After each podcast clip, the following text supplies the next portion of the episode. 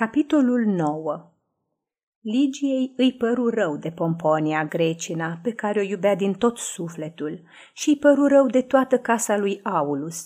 Totuși, nu mai era deznădăjduită. Simți chiar o dulce mulțumire la gândul că, iată, pentru adevărul ei, sacrifică bunăstarea și confortul și adoptă o viață de prigoană, în necunoscut, Poate că era la mijloc puțină prigoană copilărească, să vadă cum are să fie viața acolo, în țări îndepărtate, printre barbari și animale sălbatice. În adâncul inimii însă era credința profundă și convingerea că, procedând astfel, urmează porunca divinului învățător și că de acum el însuși va veghea asupra ei ca asupra unui copil ascultător și credincios. Și în cazul acesta, ce rău i s-ar mai putea întâmpla? Dacă au să fie și suferințe, are să le îndure în numele lui. Are să vină moartea și atunci el are să o ia în ceruri și cândva, când are să moară și Pomponia, au să fie iarăși împreună o veșnicie. Adesea, încă în casa lui Aulus, era frământată în mintea ei de copil de gândul că ea, creștină, nu poate să facă nimic pentru răstignitul despre care amintise cu atâta înduioșare Ursus. Acum însă sosise clipa. Ligia se simțea aproape fericită și începu să vorbească de fericirea ei și acteii, care încă nu putea înțelege. Să renunți la tot, la casă, la lux, la oraș, la grădini, temple și porticuri, la tot ce e minunat, să părăsești țara însorită și oamenii apropiați și pentru ce? Ca să te ascunzi de dragostea unui oștean tânăr și frumos? Pentru Acteia aceste lucruri n-aveau nicio noivă. În anumite clipe simțea că poate există un adevăr în asta, că poate să existe chiar o mare și tainică fericire, dar nu putea să-și dea seama clar mai ales că pe Ligia o aștepta o încercare grea, care s-ar putea sfârși rău și în care și-ar putea pierde chiar viața. Actea era fricoasă din fire și se gândea cu teamă la ceea ce ar putea să aducă seara aceea. Nu voia însă să-i vorbească Ligiei de îndoielile ei și deoarece între timp se făcuse ziua și soarele pătrunsese în atrium, o îmbie la odihna necesară după noaptea nedormită. Ligia nu se opuse și intrară amândouă în cubiculumul spațios și aranjat cu somptuozitate ca urmare a vechilor relații ale acteii cu cezarul. Acolo se culcară una lângă alta, însă Actea, cu toată oboseala, nu reușea să adoarmă. Ligia dormea liniștită, ca acasă, sub ocrotirea pomponiei grecina. Amiaza trecuse când își deschise ochii azurii și începu să se uite prin cubiculum cu mare mirare. Se mira probabil că nu-i acasă la Aulus. Tu ești Actea?" spuse în sfârșit, zărind în penumbră fața grecoaicei. Eu, Ligia. S-a și făcut seară? Nu, fetițo, dar a trecut de amiază. Ursus nu s-a întors? Ursus n-a zis că se întoarce, ci că seara are să pândească cu creștinii ieșirea lecticii. Ah, adevărat. Părăsiră cubiculum și se duseră în baie, de unde Actea, după ce o îmbăie pe Ligia, o conduse la gustare și apoi în grădinile palatului, în care n-aveau a se teme de nicio întâlnire periculoasă, deoarece împăratul și curtenii lui de frunte dormeau încă. Ligia vedea pentru prima dată în viață grădinile acelea minunate, pline de chiparoși, pini, stejari, măslini și mirt, printre care lucea albă o întreagă lume de statui, străluceau liniștite oglinzile iazurilor, înfloreau crânguri întregi de trandafiri înrourați de stropii havuzurilor. Intrările în peșterile fermecate erau acoperite cu iederă sau viță de vie. Pe ape pluteau lebede de argint, iar printre statui și copaci umblau fiare îmblânzite din pustiurile Africii și păsări cu pene măiestru colorate aduse din toate țările lumii. Grădinile erau aproape de șarte. Aici colo lucrau slavi cu sapele cântând în surdină. Alții, cărora li se îngăduiseră câteva clipe de odihnă, ședeau pe malul iazurilor sau în umbra stejarilor, mângâiați de firabele raze strecurate printre frunze, iar alții stropeau trandafirii sau florile liliachii de șofran. Actea și Ligia umblară destul de mult, vizitând toate minunățiile grădinii, și, deși Ligia nu era destul de liniștită, era încă prea copil ca să nu se lase cucerită de curiozitate și admirație.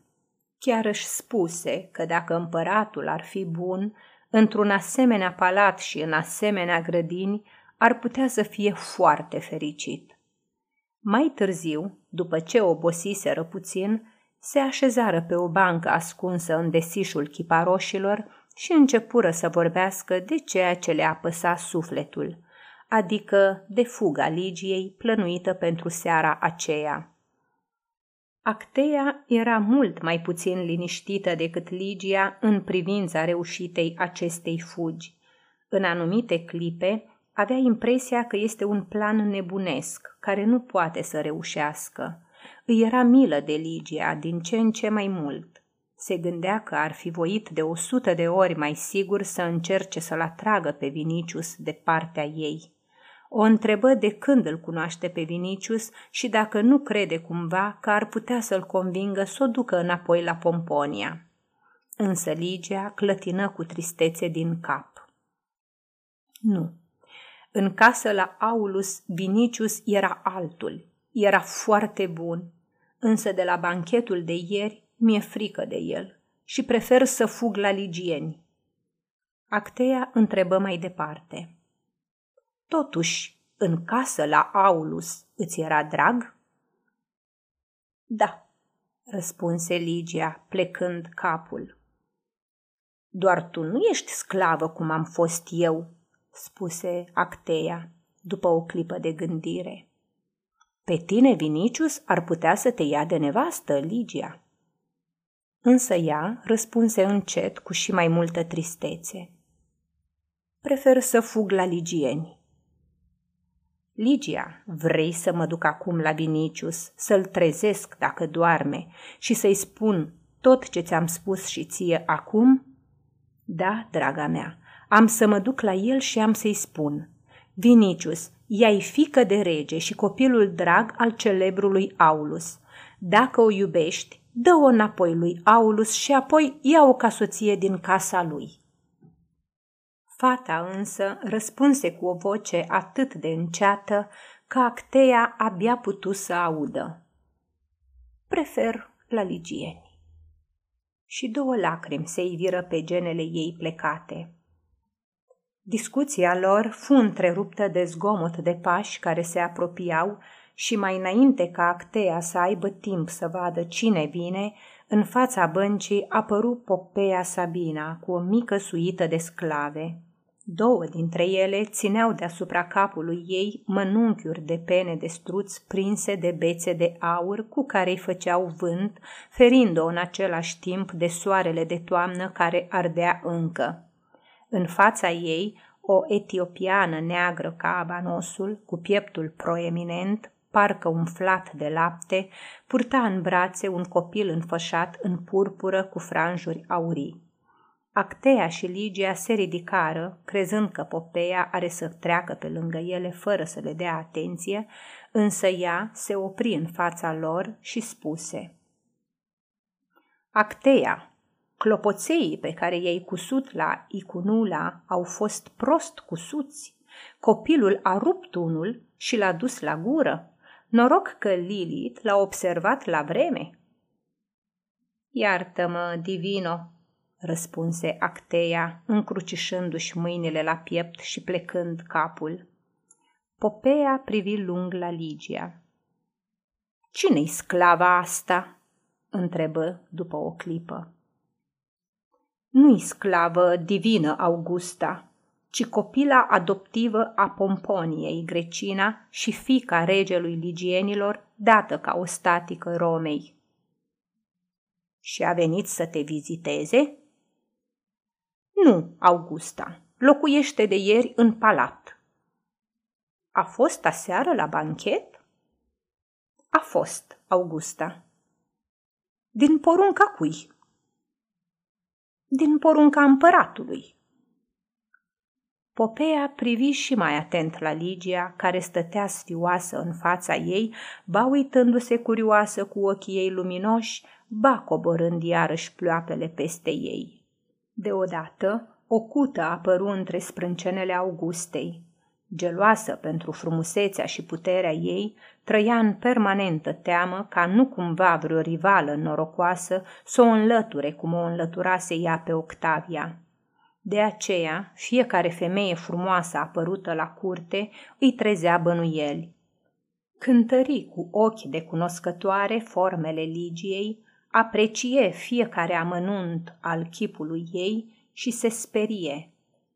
E o adevărată nimfă, își zise ea, e fica Venerei.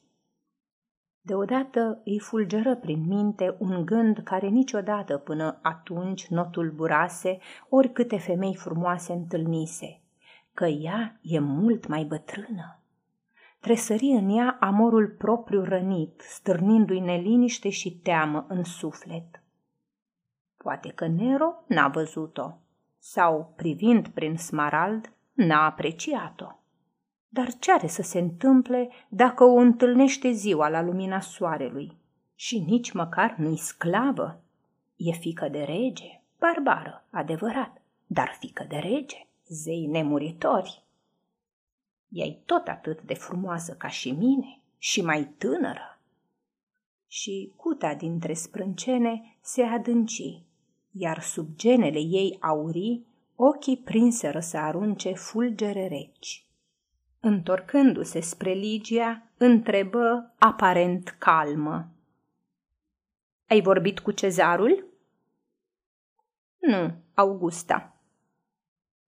De ce preferi să stai aici decât la Aulus? Eu nu prefer domina. Petronius l-a îndemnat pe împărat să mă ia de la Pomponia, dar eu nu sunt aici din voia mea, o stăpână. Și ai vrea să te întorci la Pomponia? La ultima întrebare, vocea Popei sunase mai moale, mai blândă, trezind speranță în inima Ligiei. Domina, spuse întinzând mâinile spre ea, împăratul a promis să mă dea ca sclavă lui Vinicius, dar tu intervino per mine și redă-mă Pomponiei. Deci Petronius l-a îndemnat pe împărat ca să te ia de la Aulus și să te dea lui Vinicius? Da, domina. Vinicius urmează să trimită chiar astăzi după mine, însă tu, prea bună, îndură-te de mine. Spunând acestea, se înclină până în pământ și, apucând poala rochiei Popei, rămase așa, așteptând răspunsul cu inima bătând nebunește. Însă Popeia, cu fața luminată de un zâmbet rău, se uită o clipă la ea și spuse Îți promit că încă azi vei deveni sclava lui Vinicius. Apoi se depărtă ca o fantomă frumoasă, dar rea. La urechile Ligiei și Acteii ajunse doar țipătul copilului, care, cine știe de ce, începuse să plângă. Ochii Ligiei se umplură de lacrimi, Îndată însă o luă pe Actea de mână spunând Să ne întoarcem. Ajutor trebuie să așteptăm numai de acolo de unde poate să vină. Se întoarseră în atrium pe care nu-l mai părăsiseră până seara. Când se întunecă și sclavii aduseră sfeșnice cu câte patru brațe și cu flacăra mare, constatară că amândouă erau palide. Se opreau mereu, la mijloc de frază, să asculte dacă nu se apropie cineva. Deodată, draperia dinspre coridor se clinti fără zgomot și în atrium apăru ca o nălucă un om înalt, negricios, cu fața ciupită de vărsat. Ligia îl recunoscu imediat pe Atacinus, un libert al lui Vinicius, care venea în casa lui Aulus. Actea țipă, însă Atacinus se înclină adânc și spuse Salutări divinei Ligia de la Marcus Vinicius, care o așteaptă la banchet în casa împodobită cu flori. Buzele fetei păliră. Vin, spuse ea, și își aruncă brațele pe după grumajii acteii ca să-și ia rămas bun.